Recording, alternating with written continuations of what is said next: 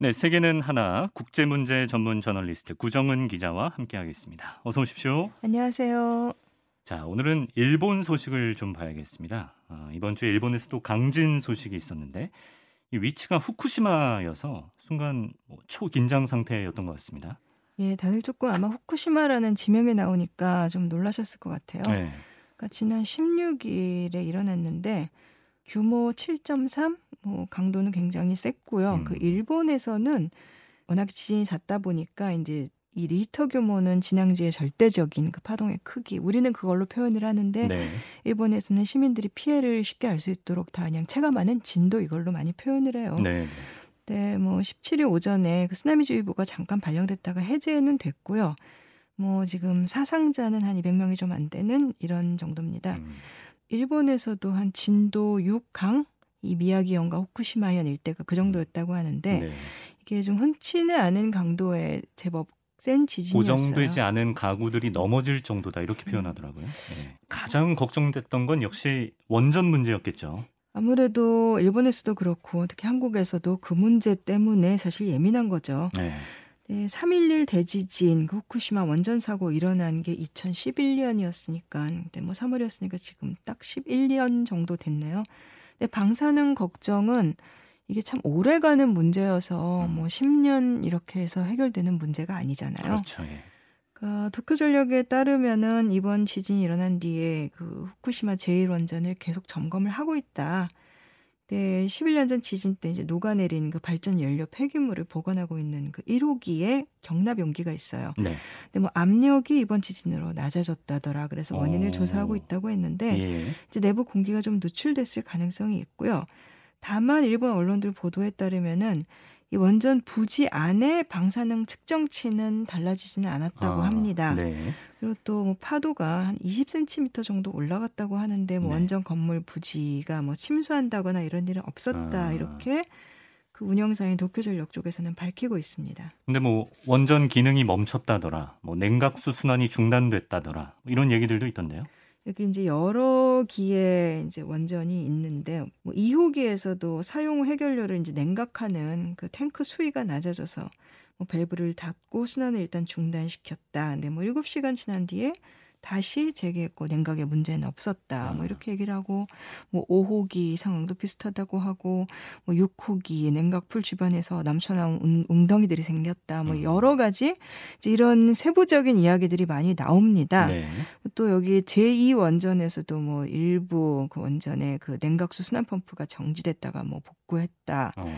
뭐또뭐 터빈 건물 화재 경보기가 작동했는데 화재는 아닌 걸로 확인됐다. 또 뭐 미야기현에도 이제 토호쿠 전력에 원전이 하나 있거든요. 예. 여기서도 뭐 이미 폐로가 결정된 그 1호기 사용 후 해견료 풀의 그 열, 펌프가 뭐 일시 정지됐다가 가동이 재개됐다더라. 아, 지금 이 디테일들이 많이 나옵니다. 그래요. 좀 아찔한 소식들이 많았던 예, 순간이었고 사실 후쿠시마 원전 안전 문제는 우리도 항상 불안감을 갖고 있잖아요. 지금 원전 일대는 어떤 상태인가요? 아, 2011년 지진 때 그때는 쓰나미 피해가 워낙 커서 사망자가 이제 18,500명. 네. 그때는 정말 큰 지진이었죠. 그리고 또 후쿠시마 원전 사고는 뭐 잘 아시다시피 1986년 옛소련의 체르노빌 원전 사고 이래 최악의 음. 방사능 재앙이었죠. 네. 근데 그때 후쿠시마 일대에서 16만 명이 원전 사고 때문에 대피를 했어요. 네. 근데 이제 허둥지둥 간신히 수지품만 챙겨갖고 나온 정도로 살면서 장기간 이재민으로 버텨왔던 음, 거죠 그렇죠. 주변 지역에서. 예. 근데 아베 신조 정부 때 계속해서 주민들을 다시 후쿠시마현 일대 복귀시키는 정책을 펼쳤습니다. 아, 이게 좀 한국의 이렇게 시민들의 의식 이런 걸로 좀 이해가 안 되는 측면이 있을 수 있어요. 그러니까요. 네. 위험하다는데 왜 이렇게 순순히 가는 시민들도 우리로서는 조금 이해가 네. 가지 않는 측면도 있고 일본 정부도 좀 예. 그 위험하면 어떻게 해서든 다른 지역에 정착을 할 수 있게 도와주는 것이 아니라 음, 아예 방사능 수치 떨어졌으니까 돌아가라 돌아가라라고 하는 그래서 네. 실제로 내부에서도 비판이 적지 않았습니다. 네. 근데 이제 일본 정부는 이런 좀 안전보다는 복구됐다, 정상화됐다, 오염 떨어졌다 이거를 보여주는 것에 치중한 아. 것 아닌가 하는 느낌이 좀 있었죠. 예. 네, 특히 후쿠시마 제1원전에 바로 붙어 있는 후타바라는 마을이 있는데 네. 여기가 그 이 후쿠시마 현 안에서도 가장 마지막까지 지금 이제 폐쇄 상태로 남아 있는 유일한 곳이에요. 음, 네. 근데 여기도 당국이 지금 주민들 귀환을 지금 허용을 아. 하려고 하고 있습니다. 거기가 보니까 후타바 마을 여기가 원전 바로 옆 마을이라고 하더라고요. 근데 이제 귀환을 허용한다고 해서 주민들이 과연 돌아가려고 할지 의문입니다. 그간 몇 차례 이제 주민들이 일단 자기 집을 방문하는 행사들이 있었습니다. 네. 뭐 1월 말부터는 뭐 시범적으로 하루씩 묵을 수 있게 이렇게 해줬고, 그래서 올해 말에 이제 공식적으로 대피령이 해제가 될 거라고 하는데, 음. 사실 이곳 사람들은 굉장히 힘들었겠죠. 뭐 이렇게 뭐 10년 넘게 집을 음. 떠나서 사실상의 난민처럼 그렇죠. 그렇게 살아야 될 거라고는 생각 안 하고도 나왔을 거 아니에요. 네. 근데 귀향하려는 사람이 많지는 않을 것 같아요. 아, 재난 전에 마을 주민이 한 7천 명 정도였는데 네. 지금까지 복귀한 사람은 주로 이제 고령층 음. 3명밖에 안 됩니다. 세 명. 예, 극히 신청 일부네요. 신청한 사람도 15명이고 아, 이제 당국 조사에서도 복귀를 할 마음이 있다라고 한 사람이 한 10, 10%? 음, 일부는 이미 너무 시간이 오래 흘러서 다른 지역에서 일자리를 구해서 아, 정착을 했어요. 예, 살아가고 있고 이제 세월이 워낙 기니까 그러게요. 그렇게 예. 된 거죠.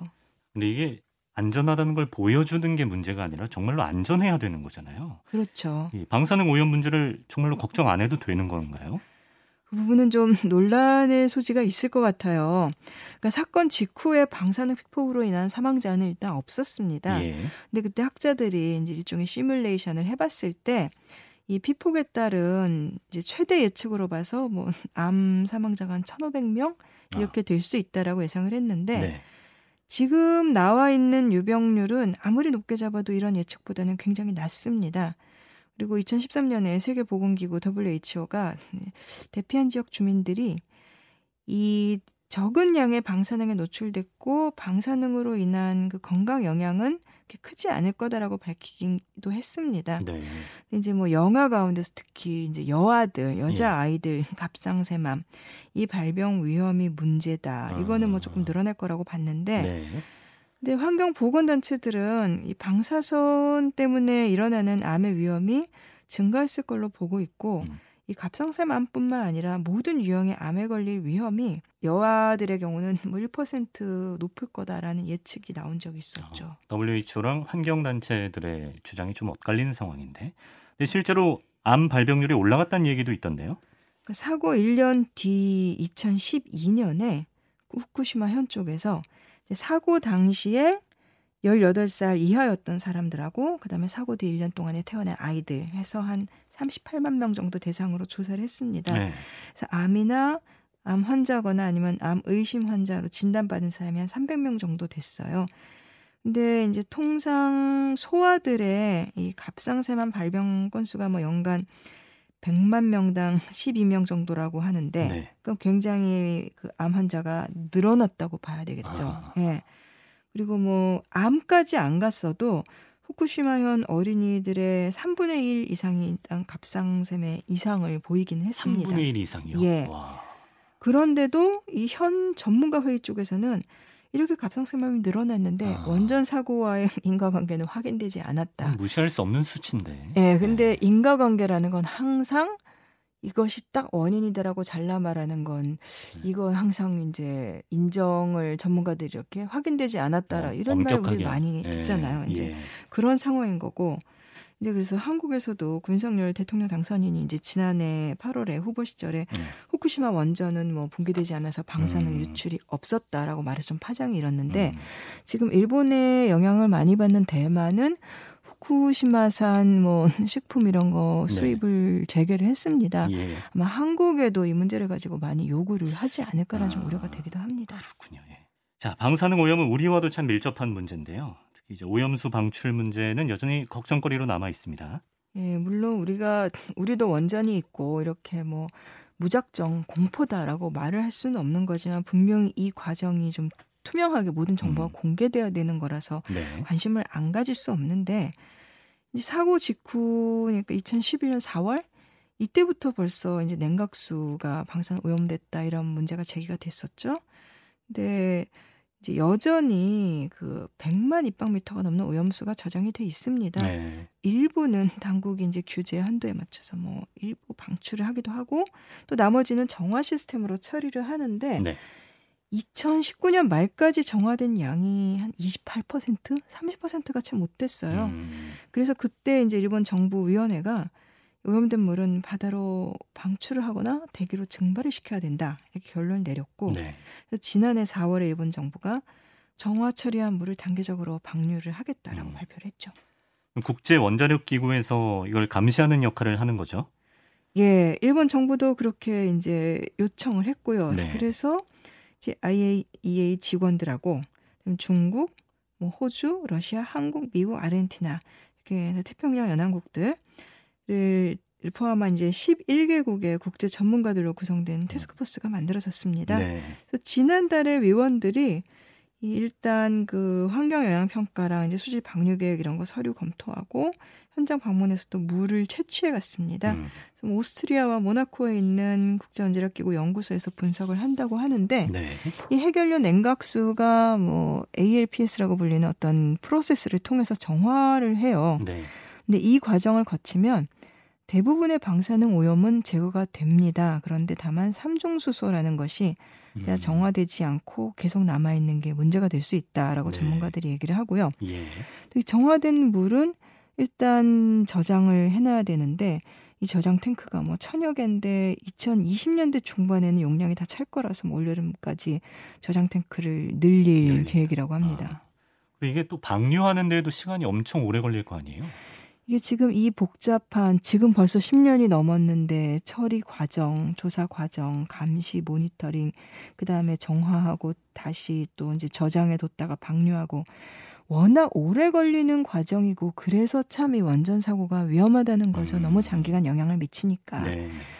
도쿄 전력이 지난해 8월에 이 방류를 하려면 이제 당장 연안에다 갔다가 퍼부을 수는 없는 거니까 음. 한 길이 1km 정도의 해저 터널을 우선 건설을 하겠다라고 발표를 했습니다. 네.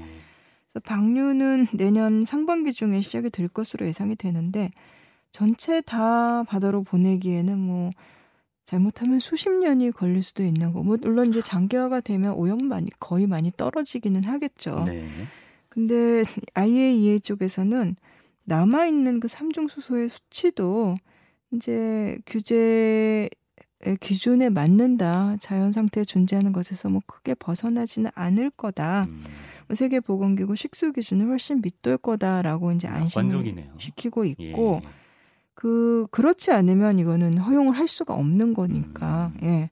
그래서 뭐 특별조사단에 이제 검토 내용을 주변국들과 시민들에게 다 제공을 하겠다라고 음. 하니까 그 우리도 계속해서 뭐 신경을 쓰고 있어야 되겠죠. 음. 그 과정이 진짜 투명하고 안전하게 이행될 수 있도록. 네, 일본이 그동안 외교적으로도 국제사회를 설득하는 작업을 워낙에 잘 해놨기 때문에 우리가 사실 원자력 기구의 검증 말고는 할 수 있는 거, 기대할 수 있는 게 뾰족한 게 안 보이는 것 같아요. 잘. 가장 그래도 공신력 있는 기구고 한데 네. 그렇지만 이거를 일본이 그 동안에 좀 여론전으로 몰고 가고 네. 예를 들면 국제 행사 때 후쿠시마산 뭐 식품으로 그렇죠, 뭐 그렇죠. 한다든가 네. 그러니까 이런 여론전들을 보면서 우리가 오히려 더 경계하게 되는 음. 이제 좀 그리고 이렇게 일본의 시민들의 강력한 목소리가. 이렇게 우리한테 잘 전달이 되지 않는 것도 아, 좀 불신을 높이는데 좀 영향이 아. 있지 않나라는 생각이 저는 개인적으로 많이 들더라고요. 예. 정보 발표만 계속해서 네. 듣고 있어야 되니까. 일본 내부에서도 반반의 목소리가 있거든요. 예. 그러니까 일본 내부에서의 흐름 같은 게 그러니까 결국은 어떤 공신력 있는 기관의 검증도 중요하지만 시민들이 계속 감시하고 음. 이렇게 민주적으로 절차가 진행이 되는 모습을 보여주는 게 신뢰를 회복하는 가장 큰 방법인데 음. 그런 부분에서 좀 온도 차이가 있는 게 아닌가라는 생각이 듭니다. 네. 자, 오늘 일본의 강진 소식 또 그에 따른 원전 안전 문제 같이 짚어봤습니다. 국제 문제 전문 저널리스트 구정은 기자 그동안 감사했습니다. 감사합니다.